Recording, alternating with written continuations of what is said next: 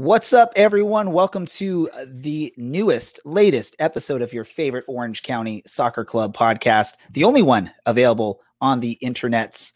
And we're here to talk about the match against Las Vegas and a few other things uh, and preview tomorrow night's match against Los Dos. This is the Orange and Black Soccer Cast.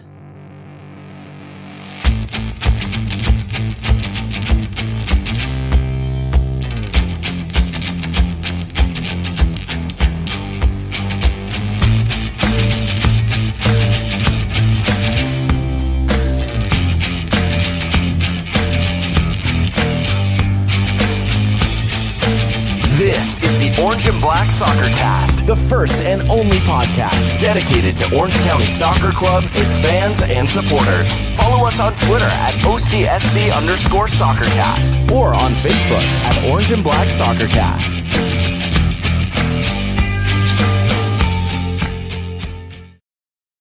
How's it going, Orange County? Welcome to another episode of the Orange and Black Soccer Cast, the first and only podcast dedicated to Orange County Soccer Club, its fans, and supporters.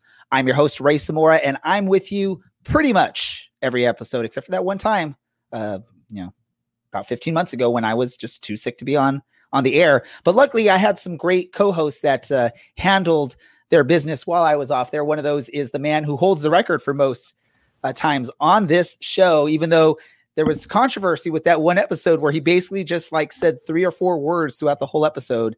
Uh, and that's Dylan from Catalan Coalition. Dylan, how you doing, my man? I'm good, um, and I'm glad to be here. And once again, I would just like to state that even if you only appear for 30 seconds of a match, it still counts as an appearance, and you still get some sort of ownership of your uh, image rights. So, anyway, I'm just glad to be someone's here. apparently someone's back get, grabbing something out of the microwave while you're talking too. So that's pretty uh, great uh, producing here by us. Um, Someday I will have a, a slightly better space for this. I apologize for this very professional operation that we run here.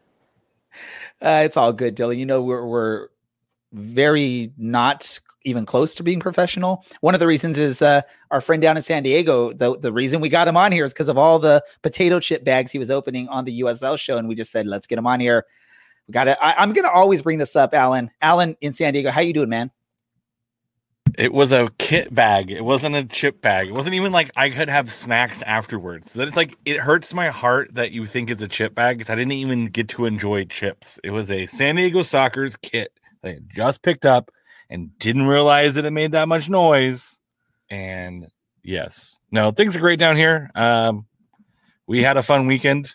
Uh, Rick Schantz called us unprofessional, uh, which is always, uh, which always means that you're winning. Uh, so things are going well, well down here in San Diego. It's always nice uh, when those bad guys from Phoenix uh, get frustrated or upset or whatever we want to say. Um, also, got to welcome back, as always, the newest member of our team permanently uh, is Brad up in Reno. Brad, man, how you doing, man?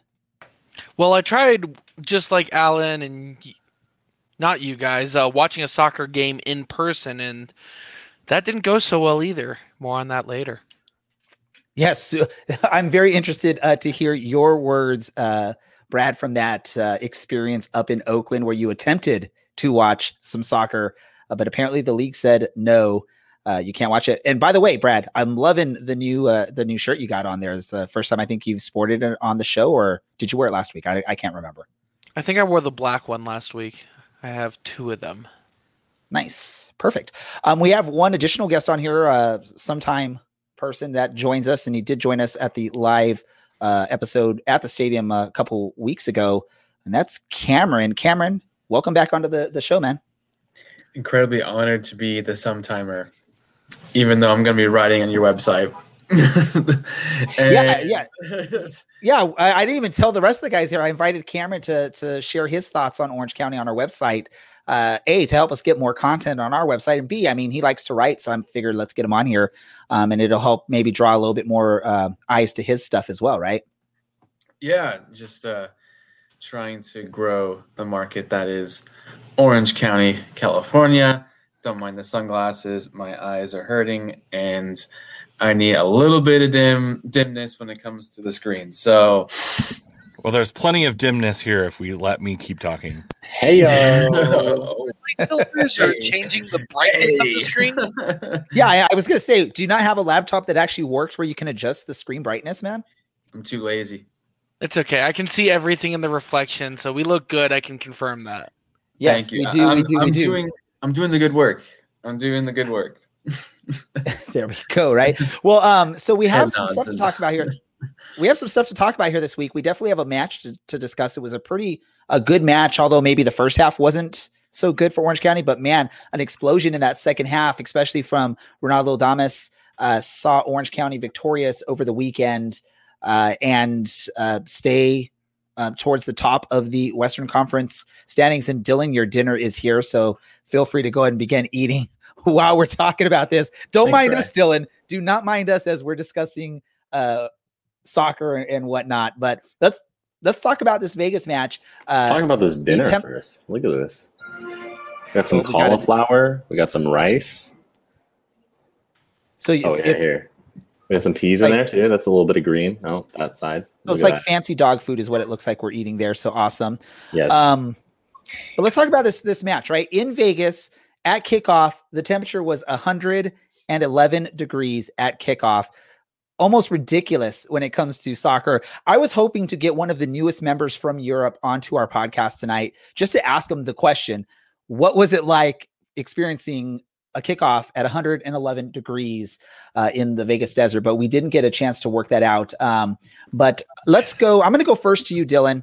Um, your thoughts on the match overall, and and we'll get into more details of the match a little bit. Just your overall thoughts on the match.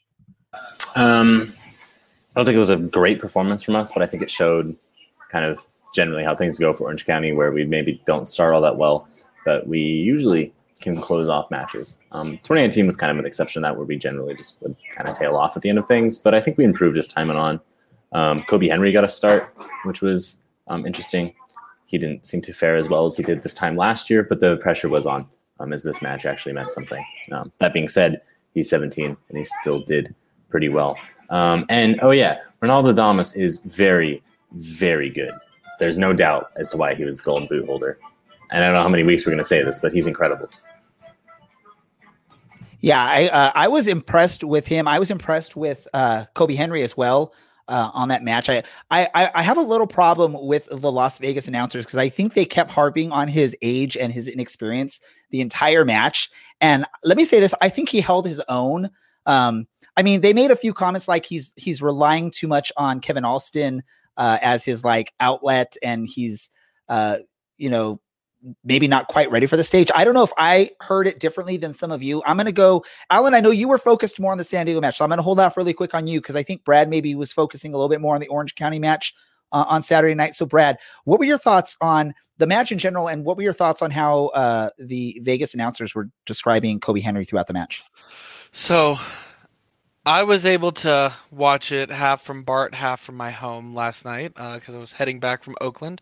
Um, but as for the announcers and talking about Kobi Henry, you know, I think that's a little unfair to him as a player because when you first rode a bike as a kid, you know, you were in your what like four threes. I don't know when most people ride their bikes. That's when I did. You rely on training wheels. You rely on something to help you. What's wrong with a 17 year old kid who has a handful of starts in professional soccer relying on his teammates for help with what he should be doing and where he should be going, you know? Otherwise, I thought he played pretty all right, you know? I cannot complain about him. Um, in terms of the actual game itself, uh, Ronaldo Damus scored so quickly twice that I thought there was a uh, a glitch in the in the scoreboard, and then I had to rewind and was like, "Oh, he actually did score twice," which was pretty cool. And let's not mention, you know, let's not fall short of uh, Robert Kiernan's header there. You know, big man from Scotland getting on the board there. So definitely a, good second half, tail of two halves. Um, maybe, maybe kind of gone. Uh, what's the word I'm looking for here? Maybe the goalie change was something. I don't know what happened there in terms of Rakovsky off and uh, Romero on. Um, so I'd like to be a fly on the wall in that decision. but definitely a very fun game to watch. Yeah, I, I, I think the you know the focus on Henry in the back. I mean, I mean it's it's difficult. Again, he's young and he he performed well for you know his lack of experience. I mean, he performed pretty well back there. It's not like he was our weak link on the defense. Uh, you know, I mean, I guess maybe he was, but I I'll take that weak link um, out of any uh, out of anyone there is. Although I will say I, I feel like there was a few times Rob Kiernan uh, almost looked Michael Orozco esque with some of his uh, aggressive challenges or attempts uh, that made Kobi Henry have to sort of fill in. I I, I can remember one of his stops uh, where you know he was just waiting, and I think the I can't remember who it was on Vegas just had a little hard touch or heavy touch on the ball, and Kobi was very smart, just waiting for that mistake, and then once he saw it, he pounced on it. Uh, I'm going to go to you now, Alan. I I, am sure you've watched this match, you know, at some point. I know you didn't. Again, did probably didn't watch it live. Um, what were your thoughts overall with the performance and, uh, of this team in that crazy hot environment in Vegas? Uh, so I'm going to disagree with Brad a little bit. I think that if you're going to step into a professional team and start in the back line, there's some expectations that you play like a professional. Uh, and we judge these players as professionals, regardless if you're 17 or not, right? I think playing against Vegas, they have 17 year olds on their team as well. So I think, yes, you are, it's okay that you rely on some of your teammates, uh, but also you need to judge him based on a professional. Um, and as a professional, I, I, thought that he still has some development to do. Um, and I, I, think games like this are very important for him. Even if he struggles a little or only finds Alston as his outlet, now you can readdress it in practice and say, "Hey, here the here's where you struggled," uh, and just be real. I think being honest and real with his performance. I don't think it was great, but I don't think it was ter- uh, terrible. Um, I thought Orange County was very lucky to uh, only let in one goal this match. Um, I thought that Las Vegas really took it to them kind of early on, um, especially kind of toward the end of the first half. Uh, and then it again, Orange County coming out flat seems to be something that kind of uh, hurts them and they don't recover. But what we saw from the second half is a team that was really, uh, really looked to uh, change the uh, the flow of the match. Their possession, Orange County's possession was 60% first half and only 51% the second half. But what you saw was increased shots, increased uh, chances, um, and an increased kind of pressure to score. And then it was like, all right, we're up two, we're up three. We don't have to push as hard. It's 8 million degrees. We're playing on the surface of the sun. Uh, overall, a pretty good match. Las Vegas is hard to play and hard to beat at home. Um, so it's nice to see Orange County walk away with three points um, and be able to come back um, and kind of take over that game for a short period of time and really make the most out of those opportunities. Yeah, definitely. Um, let me jump to the the dude in the '70s cop glasses, which is Cameron. Uh, Cameron, uh, your thoughts on the match and uh, you know how the team played overall in such a crazy uh, environment. Not just the heat, but you know the kiddie pools on the sidelines, the the smoke going off for like the first ten minutes of the match. Um, you know all these things that go on in Vegas. So we know it's Vegas. That's what happens, right? But what were your thoughts? I mean, Vegas was fun Party FC. Am I right? Oh. Is that that that's his your no, own no, thought no, on the match, no. I mean, go for it. Well, all you want is, to say. No, the, the thing is the bubble like they used to do like the bubble parties like back in the day like when they first started is a big deal. I lived in Vegas for like half year in 2005, and so I can contest that it's just super hot. But you know, Orange County's now throw in SC. You know, two throw ins, two goals, and then you know two uh, two consecutive wins after a very tough week uh, is always good. You know, Orange County SC is I need a pick me up SC as well you know, I guess like you'd rather like start slow and end strong. I think especially in music, like you don't want to put your best stuff out early and you just feed, uh, you just peter out.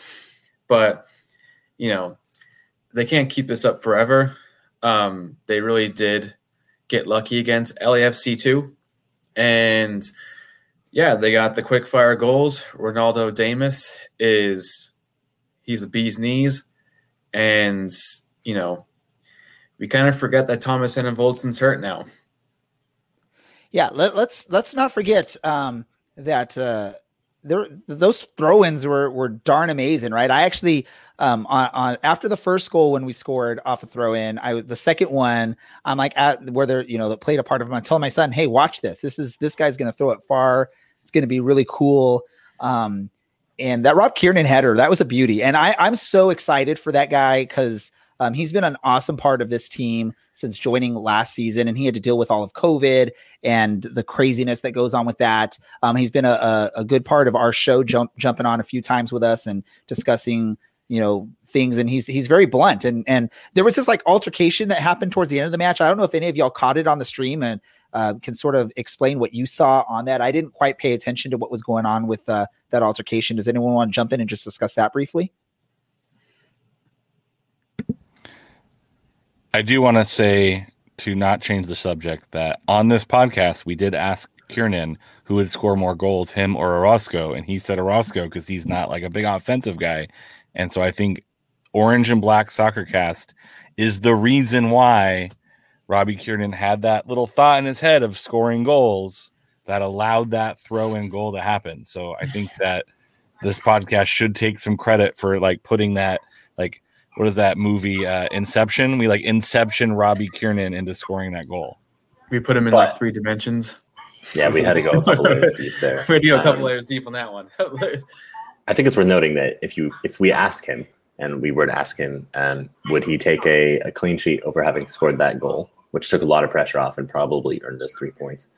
I think he would have taken that, even if it was a one 0 victory. I think he would have would have happily passed on that goal. Um, to answer your other question, Ray, I'm sure he was winding guys up because we saw it last year um, against San Diego and against basically every time we play a team. Even in the preseason, he was winding up guys from Los Dos.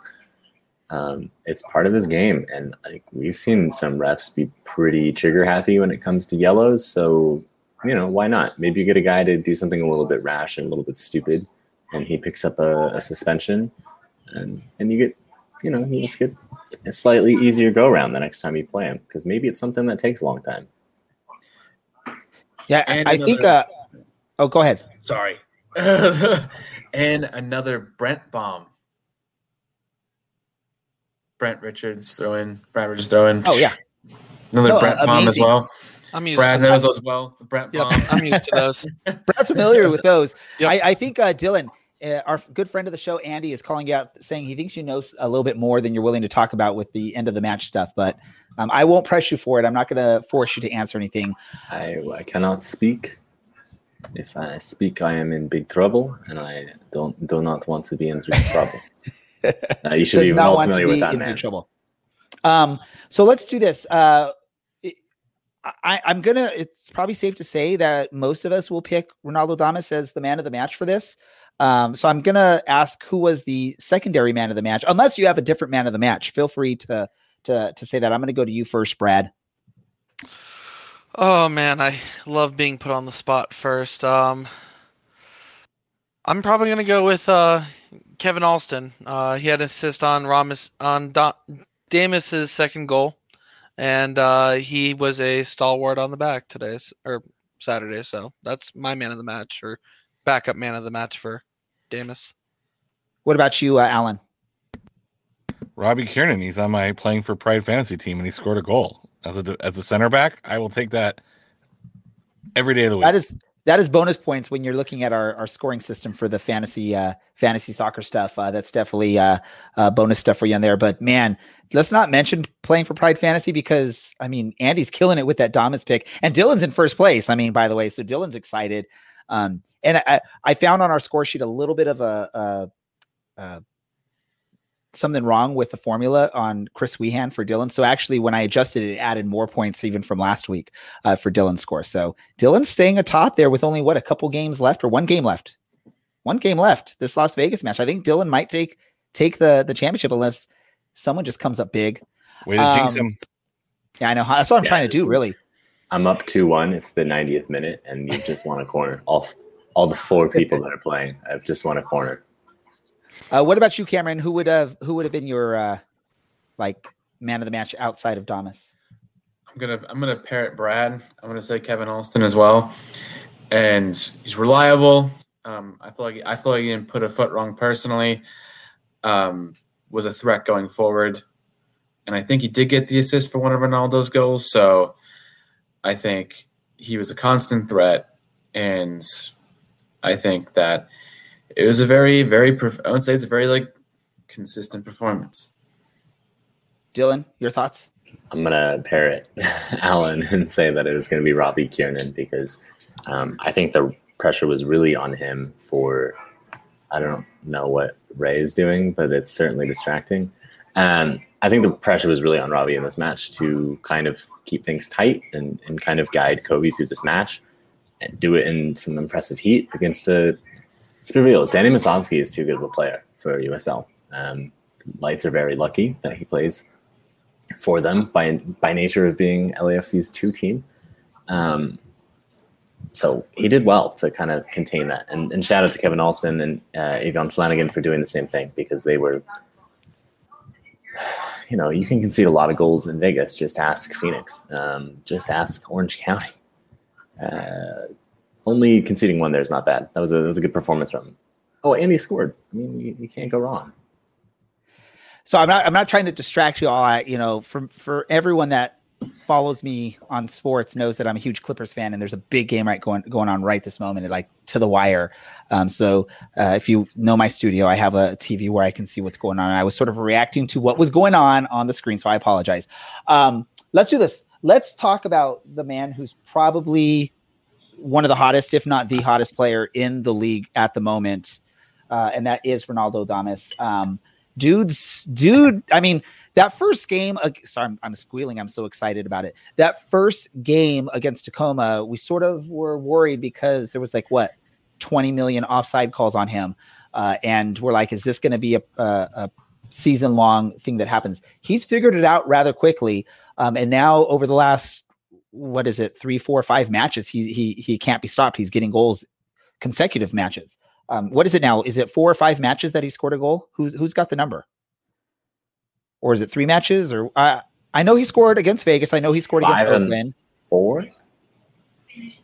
Yes, five and four because he was three for yeah. three going into or sorry, following the Oakland match, um, and now he's five for four, which that's crazy. Um, I mean, that's kind of what Thomas Enevoldsen did the first year he was here, and to do it when you're young and it's kind of a I mean, let's be real, it's been a chaotic uh, opening month to the season just with the injuries that we've had. And I think it, it means that he's got a good opportunity to do something. But I mean, look at him just banging goal after goal after goal. And, you know, he's a threat on set pieces, which is something that I think's been lacking. And it's not necessarily a threat as in like there's someone who's six six in the box. It's a threat as in like no one's gonna pick this guy up and he's gonna weasel his way through a couple guys on a run and banging in. And look, Nate Smith is just just stoked.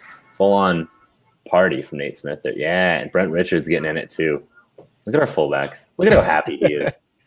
that's the, that's are, the thing I wanted to say, right? You look at Ronaldo Damus. I mean, he always seems to have a smile on his face, uh, even when he's exhausted at the end of the match. Um, on the ground, he just has this big old smile. You know, as a young player, he's just excited to be out there playing because he probably came to this opportunity with Orange County, knowing that he had to prove himself. He, you you come into the season having an Adam Jahn and uh, uh, Thomas Enevoldsen and an Eero Markkanen that are sort of up top, and you have a Darwin Jones who plays on the right wing, which is sort of where Damus can also play.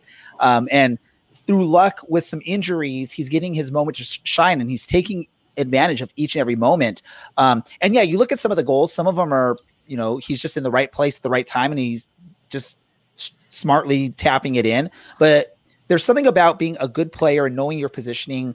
It puts you in those right spots at the right time and gives you those chances uh, to score. But I love that big old smile. If you're watching the live stream, the video we, clip we just saw, that big old smile on the face. Uh, let me go to you, Brad. Uh, thoughts on Ronaldo over the last, you know, four matches and just sort of him uh, exceeding what probably any of us expected out of him this early in the season. Um, it should be a bigger number. I don't know how many times I've watched Damus play, and he kicks the ball, he gets the ball and one on one with the keeper, and the keeper just makes a splendid save. You know that number should be six, it should be seven, maybe eight. But uh, you know, it's a tale of like making me eat my words. I remember after the very first game against Tacoma, I said, "How many offsides is uh, Damus gonna have?" You know, he's he's jumping the gun a little bit, and I guess they've kind of worked out those kinks. You know, he's been a splendid player. Like uh, Dylan said, it's five goals in the last four games he scored in a row. Um, you know, hopefully he can keep this form up uh, because he is a fast player. He is a very talented player, and as Andy says, um, he's just so fast. People think he's offsides. You know, that's what happened in the Oakland game. Um, although some people will say he actually was offsides. Uh, he's just that good. And you can see he's definitely taking his talent from being in League One with North Texas, I believe it was, and he's definitely making good at uh, the USL Championship level for Orange County. I'm going to throw it to Alan because Alan was pointing at himself when you talked about that Oakland goal, thinking about offside. Alan, yeah, I mean, what, what, do you have against Ronaldo, man? You're you're, you're supposed to be an Orange County fan. Uh, nothing. Um, it's just he was offside. Um, but I, I think when you look at these poacher type of goal scorers, I mean, there's reasons why some of these guys have tons of goals because they put themselves in the right position to end up with the ball bouncing to their feet with an open goal in front of them. And uh, he's a special player that marries kind of that speed wing back kind of player or winger kind of player um, that can burn down uh, the side to set up a striker to score. But he also has that striker mentality of getting into the box, getting into those tough positions, um, and really being able to um, put good strikes on the ball. Uh, he, has got a good header. Uh, he's got good feet. And so he's just a talented player. And again, like you've mentioned before, just the joy he brings to the pitch, it's infectious. And so you want to root for him. And you know you want to look the other way when he's you know a step offside because you know that for every four times he's offside that fifth time he's going to burn somebody and going to score a goal. Um, so he just he puts himself in really smart positions and uh, I, I, he seems like a really good teammate that people want to see be successful. And you know he's he's kind of that football is life from um, that one show that I can't think of a name right now. It's Ted Lasso. Ted Lasso. Just that that infectious positivity that when things aren't going well, you know he's going to bring that positivity and everything's going to be all right. And I think that's what paid off in the Vegas game as well. It's just that that belief and that positivity that when things are not going well, you know you have that guy who's going to come up big for you. And he did it twice against Vegas, and um, I, I think he showed exactly who he is for this team and why fans should be supportive of him. And you're probably going to see his name on a bunch of jerseys over the next couple of uh, years because I think fans are really going to take to him. I do. So let me go to you really quick, Cameron. Your thoughts on this, and then we'll move on. Um, if I'm gonna I'm gonna ask you your thoughts on it, but also just ask uh, another question. If Adam Jahn and uh, Thomas Enevoldsen are healthy and in the game uh, in in the rotation, does Damus have this opportunity, or is he sort of stuck on the bench? I mean, he's not going to be stuck on the bench. I mean, I think I think for what we've seen throughout the game, throughout most matches, that I think Braeden wants a target man, and he'll throw on Eero Markkanen despite a goal scoring drought. Um, Enevoldsen played up top. Um, I think that he would work pretty good down the right. I mean, he's uh, he's a good pace option. I think you know, I think that I just think that Braeden wants either Enevoldsen or Markkanen in that position. I think if, if both of them are doing well, then one of them's going to be stuck there. So it's just Ronaldo is a Swiss Army knife in the offensive line. So, like, you know, if one of them, if Enevoldsen gets healthy, I don't see him going back to the bench. He's going to be playing down the right. That's that's what I see. Let, let me um, ask you quick, Dylan. Is is he doing too well at this point of the season, where now he's going to get called away from the the team uh, for international duty in our congested in our congested July? So yeah, we did actually get this question before the um, before the episode started, and it's a question that's been on my mind when I saw the preliminary roster be revealed. But yeah, I think he's if he if he continues at this rate, uh, we're gonna have some problems in July, and Eero Markkanen's really gonna have to step up um, and, and start um, kind of leading the line, which I know is not necessarily the role that he's been tasked with yet, but um, it is going to be a massive headache for us if we lose uh, Ronaldo. And you know, to be honest, I want this club to do well, but can you find a Haitian striker that's more versatile and uh, in better form than him right now? I don't think he can. So I think Orange County right now probably has to start planning to play without him, and um, hopefully someone's available for loan, and hopefully Thomasina Voltson comes back. Yeah, that's uh, that's that's the big question, right? Is is if he goes out on on international duty for a couple two to three weeks, what are we going to do to replace his productivity? Um, that's going to be scary. And I, I do want to say, like to Cameron's point, I don't necessarily think that uh, Eero Markkanen really has a spot in this team at this point. Um, if when if and when Thomas Voltson comes back, I I don't see where Eero plays. Um, and if DJ comes back, then then maybe you can do some sort of weird rotation thing. But uh, he's going to play because it's going to be a very congested July. But it's uh, I think he's lost his spot at this point. I also think Vegas is a tough place for a player like him to play. He doesn't have that speed. He doesn't have that ability to to collect and turn. Um, you're going to use Eero Markkanen on a wider, bigger pitch. Vegas, yeah. you need you need speed. You need guys who can move uh, really quickly in, in not a lot of space. And I don't think that stadium fits his strengths anyway. So I think it was a, a tough ask for him to begin with. But yeah, I think he his form is really dipping, and I think maybe uh, maybe a week off. Um, although I would my playing for Pride team would take a hit, but maybe like a week off, just to kind of like give him a mental break and then kind of work on some stuff in training over the next couple weeks for the next game against uh, Colorado Springs, uh, the first of July. I think maybe that a little bit of a break might be good for him um, to work on some stuff because July they're going to need they're going to need him. Oh, and so, um, let me just say hashtag bring Lauri back because I think if his brother is in the country, you know, we got to get. Uh, is it is it Lauri? Yeah, Lauri, Lauri, uh, Lauri Markkanen, right? Lauri, Lauri Markkanen. Yeah, if we get Lauri to a game, Lauri. Then, uh, then we can, um, you know, he'll be happier. He'll put on a. Oh no! When I listen to NBA stuff, I hear Lauri Markkanen is what most of the pundits say. So uh, that's the way I'm going to say it. But who knows? If it might be wrong, everyone might be saying it wrong. Just like for what five years we were all saying uh, Braeden Cloutier's wrong uh, name wrong. So, um, really quick, since we brought up Eero, then we'll get to the preview of the upcoming match because I want to ask this question. Um, I'll, I'll, go to Brad really quick on this one. I'll give you a chance to be the, the star of this question. Is um, is is is Eero struggling because this he wasn't really expecting to play big minutes? I, I, I think maybe a lot of people thought he might be this player that's coming in and maybe like a, off the bench if you need a target man or giving you about thirty minutes a, a match. Uh, and second question I want to ask: Do we feel sorry for the guy that you know he can't help that he's twice as big as some of the players? We watched this Vegas match and it looked like a few of the players just bounced off of him like they were like they were like super bouncy balls and Eero's not fazed by it. And he's just like landing on the ground, jumping up and down, and someone's just like flying 30 feet away from him when they run into him um, and getting called for the foul when he's really not doing anything but just jumping. Um, so I, uh, I know that was a lot to ask, Brad. What are your thoughts on those questions if you can remember them?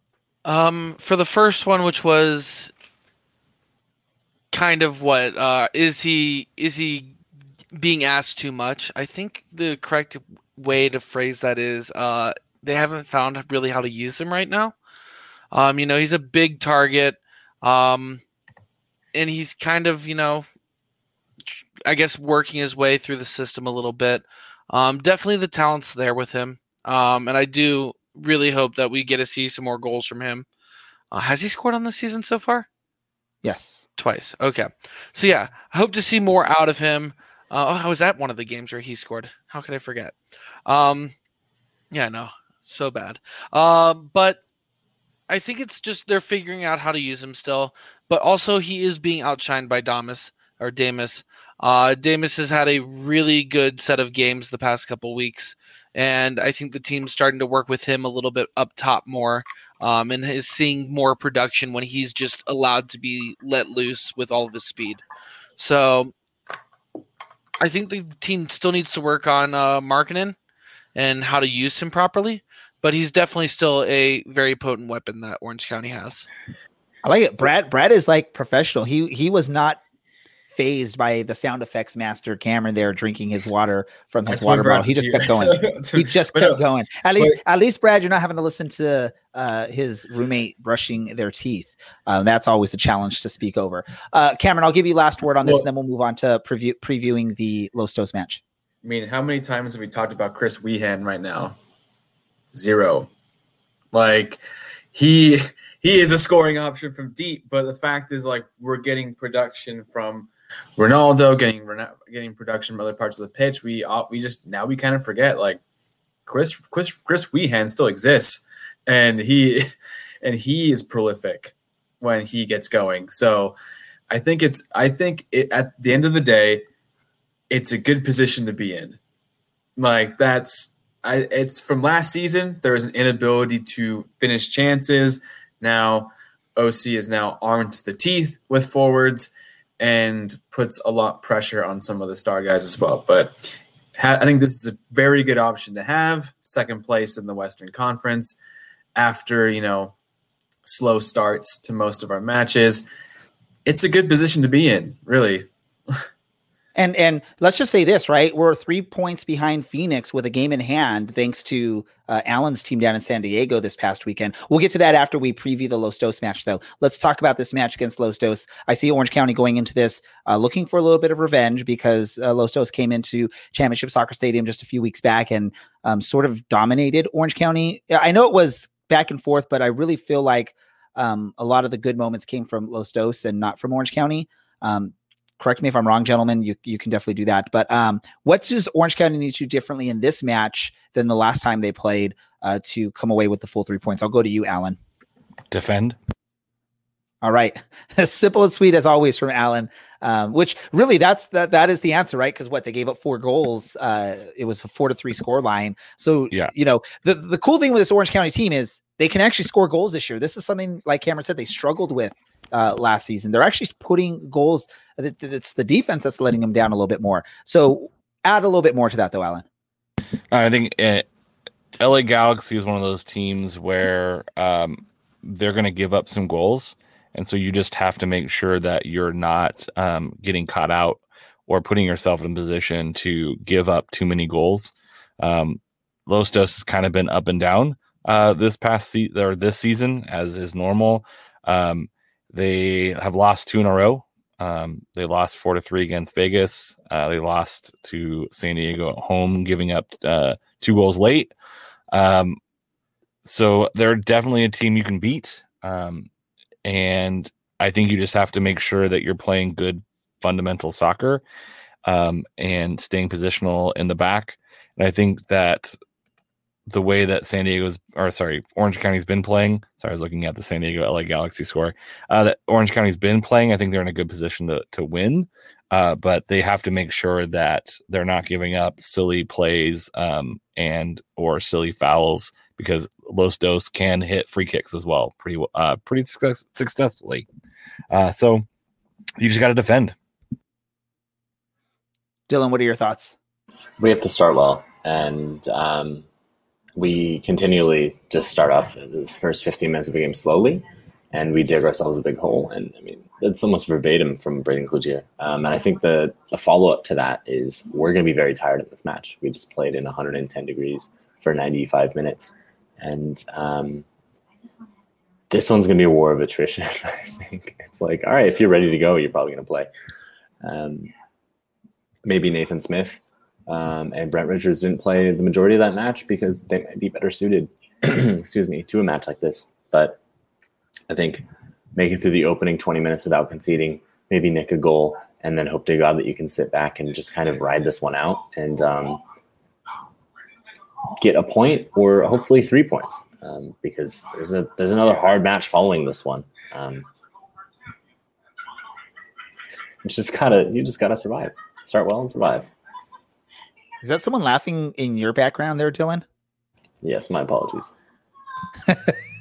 they were just laughing at what you had to say. That's all it is. Um, Brad, your thoughts really quick on this Los Dos match um, and what Orange County needs to do, uh, maybe besides play defense. Um, do you have any additional thoughts? Um, I'd like to see a change because Orange County either gets has started off slow, like Dylan has said, or has kind of stumbled right before halftime. Uh, right at the end of the first half in Vegas, and last time we played uh, Los Dos, uh, Orange County allowed a goal, and Orange County also allowed a goal against uh, Los Dos in the 88th minute of their last uh, meeting. So I'd like to see instead of being the team that can't close out a half or can't start a half out successfully, I'd like to see us being able to be the team to do that instead of being scored on, you know, in the 39th minute and the 40th minute. Um, so I think that's my key to the game is close out the halves and uh, echo what Dylan said and start them off uh, properly. Let me go to you, Cameron, and then we'll do some predictions on this match of the score. Well, Orange County just needs to move the ball better and find a way to break Los Dos' press because oftentimes the ball is moved too slowly or they try to bypass the midfield. Also, there was it, it didn't go without individual mistakes. Brent Richards had a nightmare that game. And he got turned for the first goal, got the ball dispossessed, and then he left too many too much space open between him and the center back for the second one. So there's two of those goals were in the were defensive error. Like one of them was a defensive error leading to a goal, and he didn't have the best game. So as long as like Orange County finds a way to break Los Dos' press, I think they I think they stand a chance to win. Perfect. Um, yeah, hopefully they win. I, I want to see Orange County continue uh, with wins here uh, and put pressure on Phoenix uh, for top spot in the Western Conference. Uh, let's do this. Let's get to our predictions for this match. Uh, as always, uh, we're doing a season long competition for match predictions with a scoring algorithm that basically says we get four points if we correct or correctly pick the outcome, whether it's a win, loss, or tie for Orange County. Um, and then we get three points either way if we correct one of the score lines correctly. Uh, so at this point, uh, after we didn't do the very first match of the season, so we've gone six matches now. Um, so after the Vegas match, we've got Brad and Dylan in first place. So Dylan, man, you're in first place in everything right now. That's that's pretty. Uh, it's pretty crazy. I, am a little worried with that. I mean, y'all both have 18 points. We've got Alan with 14 points, and I am in last place with 11 points. You look a little confused there, Dylan. Um, just want to say that I would trade my two first places for Orange County to win the cup at the end of the year. And um, y'all? So, so if they do end up winning the cup, if you end up winning both of these competitions, and if Orange County wins the cup, we are going to officially erase you as the winner of these competitions. We will uh, cross out your name on whatever trophy it is you would get, and we will um, just make it a blank trophy this year. Um, so let's go to score predictions. I'm going to go to you first, Alan. What is your prediction? As always, uh, I want the Orange County score first um, for this match against three two, three two. So three two Orange County. What about you, Brad? Now he's muted as always, folks. He, he was going to say three two. Yeah. Oh. No, no, no, no, no. I was going to say the opposite. I was going to say not the opposite score, but I was going to say you didn't steal my answer for once. Two one Orange County. All right, uh, Dylan, what's your uh, prediction on the score for this match? Oh, one one. Uh, yeah, one one. One one draw. All right, and um, as I've been doing much this year, I'm going to let a guest uh, predict the score for me on this one. So, Cameron, what is your score prediction for Orange County versus Los Dos? Orange County score first. I am going to say two to two. Two two. So both uh, myself and Dylan will be going for the draw. Um, Alan and Brad are hoping for the victory uh, for Orange County uh, to get the points on here. So we'll see how that goes. That match is just less than 24 hours from now. Um, if you're watching us live, if you're listening to our podcast and you waited a few days to listen, this match has already happened. So you sort of know what happened already. Um, hopefully, we got the one of us got the predictions right on that. Um, we do have our fantasy uh, soccer, our playing for Pride fantasy soccer. Although I have not verified the um, points on that one after the Las Vegas match, so I'm not going to go through and give official um, scores, but I will just sort of give uh, where everyone sort of is, and we'll just see if it's correct. But Dylan is dominating right now with one match to go. Um, at least with the um, unofficial scores, he has like a, a plus ten advantage on that. So again, it has to be a a massive like he has to have all of his players not play in this upcoming match to really be hurt. If um, he was smart, he picked you know four players that are more than likely starting each and every uh, night. So that's a guaranteed like 12 points there each night, even if they don't score anything. So uh, unless they get carded or anything like that. So um, Andy is the one in second place. You know, he has one player that's basically carrying his team, and that's Ronaldo Damus. Um, has I, I want to say like most of his well, he only has two players that have scored more than 10 points. Um, and the rest other three combined have one point. So that just shows you how. But he's in second place because of it, because of that amazing Haitian scoring machine. Uh, Alan's in third place. I'm still in fourth place, at least I'm not in last place. But Brad, you know, this is the first time he's done this, and he's not really paid attention to what we've done in this in the past. So he's he's learning. Um, but there's still this this last match against uh, Los Dos, and we'll I see how that goes. And if if players, if there is a tie after the Los, Los Dos match for first place, we will rely on the match on July 1st against Colorado Springs as the tiebreaker between the two first place teams. Um, but that that just means, like I said, Dylan has to just have a crazy collapse on this last match, which I don't think will happen. Um, Don't put that do this. energy out there. Just Let's jump into some uh, other soccer news anyone wants to talk about. First of all, I, we're going to go to, I- I'm not even going to say who wants to talk first. I'm going to go straight to Mr. Brad. Uh, he made the trip to Oakland for the Oakland Roots home opener, first ever uh, home match in the USL. And so when we found out via Twitter that the match was being postponed about this was like 30 minutes before kickoff, they share, hey, the match is postponed. The officials and the league said the pitch is unplayable or whatever it is. I, I'm like, Brad, you were going to Oakland, right? And he's like, yep, I was there. And so, Brad, give us a rundown. Was the pitch as bad as uh, the pictures make it look out to be, and uh, bad enough, in your opinion, for the league and the refs to say, let's not play this match? So first of all, uh, let me just say, if you haven't seen the photos yet, um, Ju- June nineteenth was the game. Check my Twitter for that day. Uh, I have a couple close-up photos because I was literally right next to the field in the uh, the Roots Radical supporter section, uh, hanging out with those fine folks. Um, basically, what happened was, so this is a football field that's from OKC Rayo from years ago, and it's kind of like a a mosh podge of. I think the team said it was uh, 2,900 panels of turf or something like that that are all stitched together. And from talking to uh, one of the uh, members of the team after the game got postponed, they were perfectly comfortable playing on it, but. Uh, the team they were playing against and the referees kind of took a look at the field and they said that's not going to happen. So essentially what did happen for this game was um, they were supposed to have a brand new pitch that was supposed to be installed, ready to go, um, but COVID nineteen was a thing, and kind of uh, stalled the the delivery of the field. Okay, so uh, Ray just pulled it up on screen. So if you can see in like the center bottom of the uh, screen, you can see kind of the turf coming up at the uh, pit at the uh, track and field. So this field was laid upon a college football field stadium. Uh, the turf there, and it stretches over four lanes of uh, track track and field track on the outside, uh, lanes on each side, and essentially the team uh, Sacramento saw the field. They didn't want to play it, play on it. The referee saw the field and they said this isn't approved by the league. Um, and what was going to happen this week is they were going to install their new field, which they have now. Unfortunately, they're not able to do that. Uh, I guess it's going to take them a little while. And right now, a couple of hours ago from us recording this episode, uh, they have since announced to the soccer world that they are going to be playing this uh, Saturday's match, Saturday the 26th, against uh, Austin Bold behind closed doors at one of the community colleges in Livermore, California.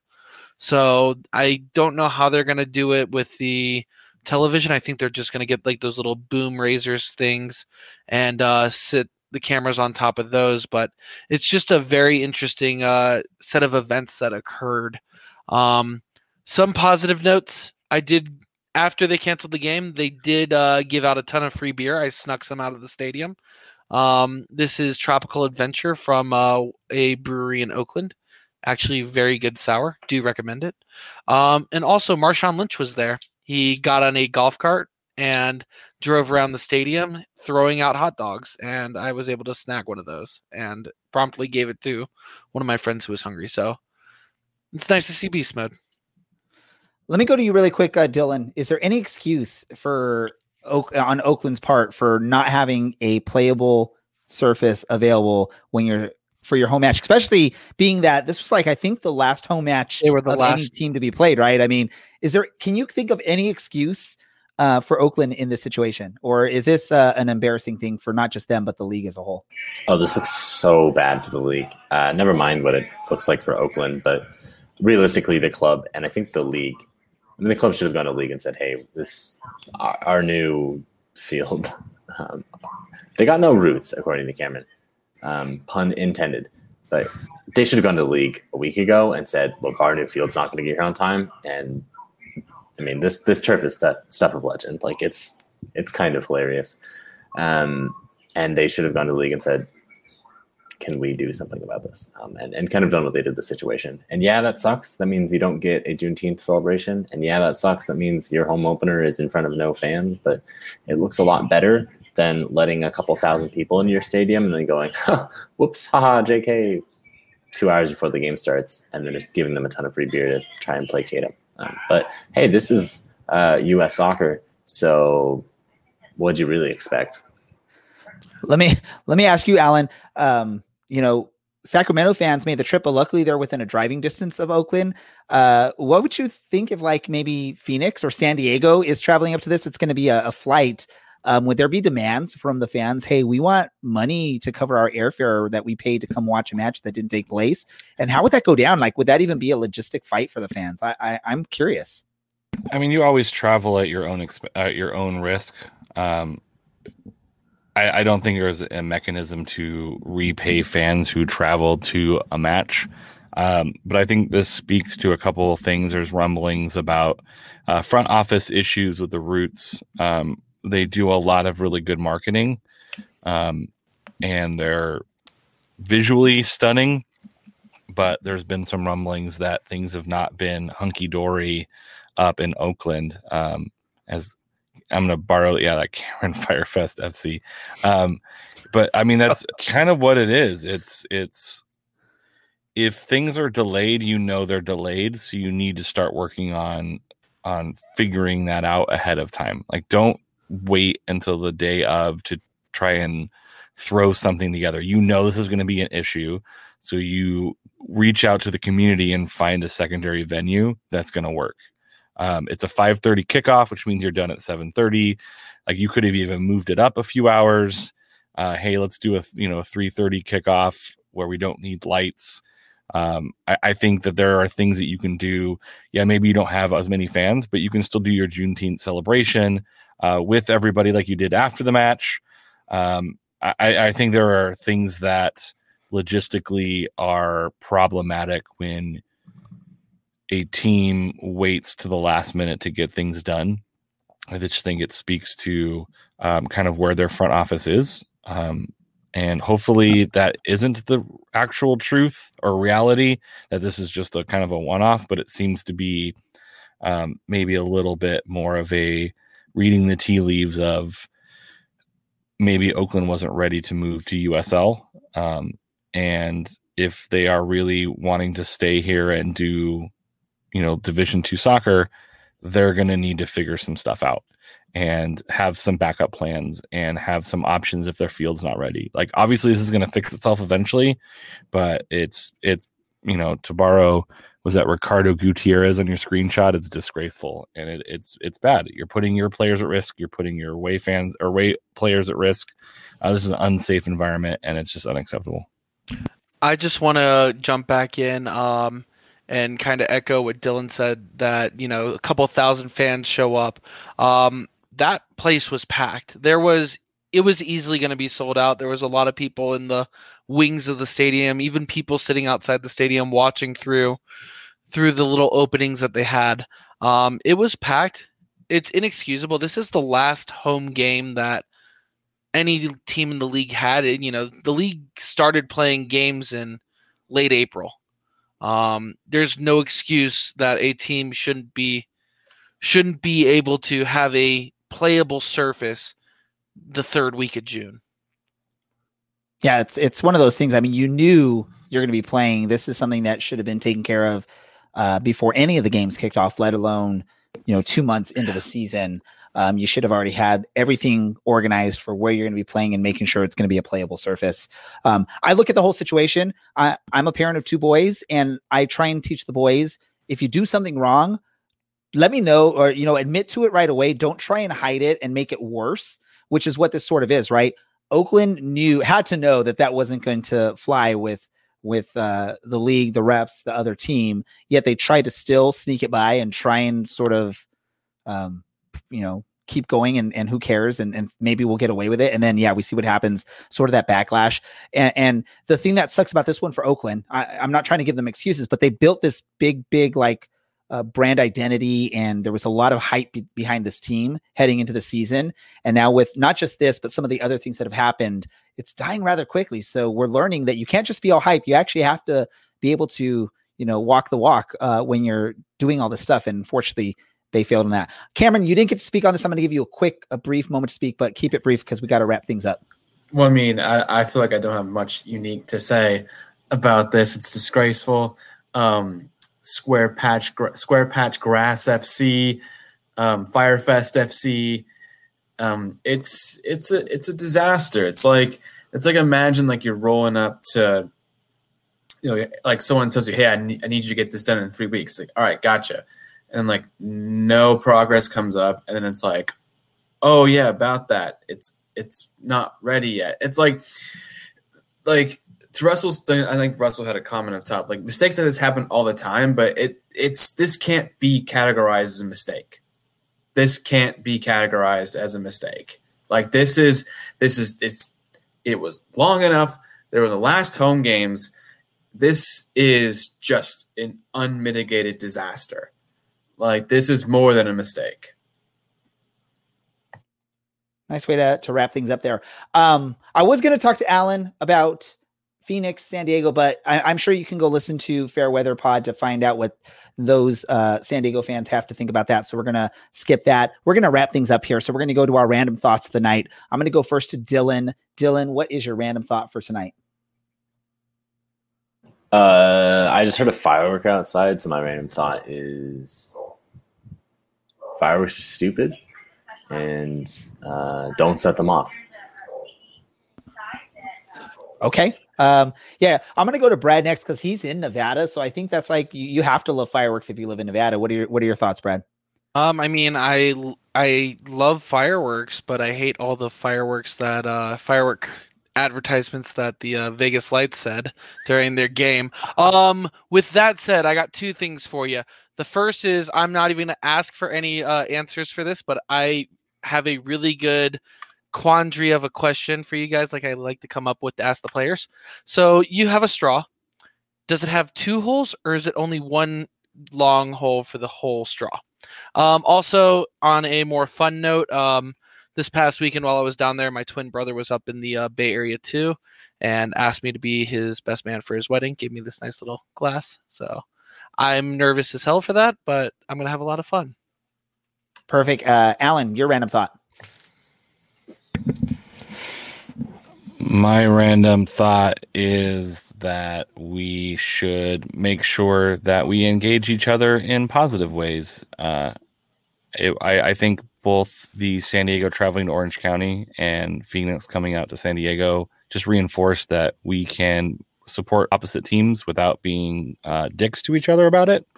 Uh, I had a really pleasant experience yesterday, uh, grabbing drinks with some Phoenix fans who were still in town, um, and just reminded me that you know we're all here supporting lower division soccer. So um, be less dickish to each other and uh, grab a beer or a or a seltzer or a um, cider or a water, but you know just be nicer to each other, please. And Cameron, uh, random thought from you. Maybe do you have a history random thought to share with us, or is it a, just a random thought? what's history related? Like I've I've been really trying to get like I haven't played like a strategy game since Stronghold back in the day, and I'm really debating whether I should buy Rome Total War Two Emperor Edition. So I'm thinking, do I want do I want blood and gore with historical accuracy, or uh, like, like is it worth the fifty bucks? I'm really debating this. Should flip a coin, Yes. or or hear me out. Spend put a, fifty put a poll on Twitter. Spend fifty dollars on two of the Orange County Pride shirts. Yes, that's a good idea too. There we go. And um, that was going to be my random thought, right? Is uh, Orange County? I think it was today they announced the uh, the those shirts are now available for release, and they're going to sort of go a step further, and they're going to sort of help support Brent Richards in his playing for Pride um, month, and they're going to donate a portion of each uh, sale of the shirts towards uh, playing for Pride and uh, what Brent, Brent Richards is supporting. By the way, Brent Richards, my first round draft pick for the fantasy soccer uh, playing for Pride uh, for our website or our, our podcast or whatever. I, I'm lost for words now. Um, so awesome for the club to do that because I'm excited because this is the first year we're really seeing the club make a push into the the month of June and the Pride and, and, and the playing for Pride and all that stuff, which is awesome to see. I want to see this continue um, each and every season, which is great. Uh, and Caroline Coalition's been doing great with that as well, which is awesome. You see the rainbow flags out there uh, in the stands uh, for all that, so that's pretty awesome. Well, that's going to wrap things up really quick. I want to give each, each of you a chance to let everyone know where they can follow you on social media. I'll go to you first, our guest, Cameron. Uh, where can our listeners uh, follow you for more history lessons? Well, you can follow me at my personal Twitter at what Cameron said because I'm also reigniting my soccer writing. If you want to know about my Tottenham musings and the content I will be writing about Orange County SC, you can see me there. Podcast, mouthful of history. You know, Algerian War of Independence Part One is out, so give it a listen. Part Two is gonna be dropping soon, and we got we got some stuff about Guatemala coming up.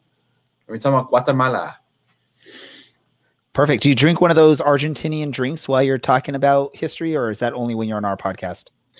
Um, only when I'm on your podcast. Awesome. Brad, uh, where can our listeners follow you? And he doesn't want to say because he's muted again. That is a growing trend. Uh, Pal in the Sky on Twitter machines. Uh, Alan, Hey, Underwood 48 on the Twitter machines. Dylan, At OCSC underscore Dylan. Oh, he didn't do his Reddit one. Okay, perfect. Um, uh, you can follow me on Twitter at DJ Ray some more. You can also follow the podcast on Twitter at OCSC underscore soccercast. You can also go to our website to find all of our episodes and also read what we have to say. Cameron's going to be contributing to that a little bit as well. Uh, and that's OCSCpodcast.com.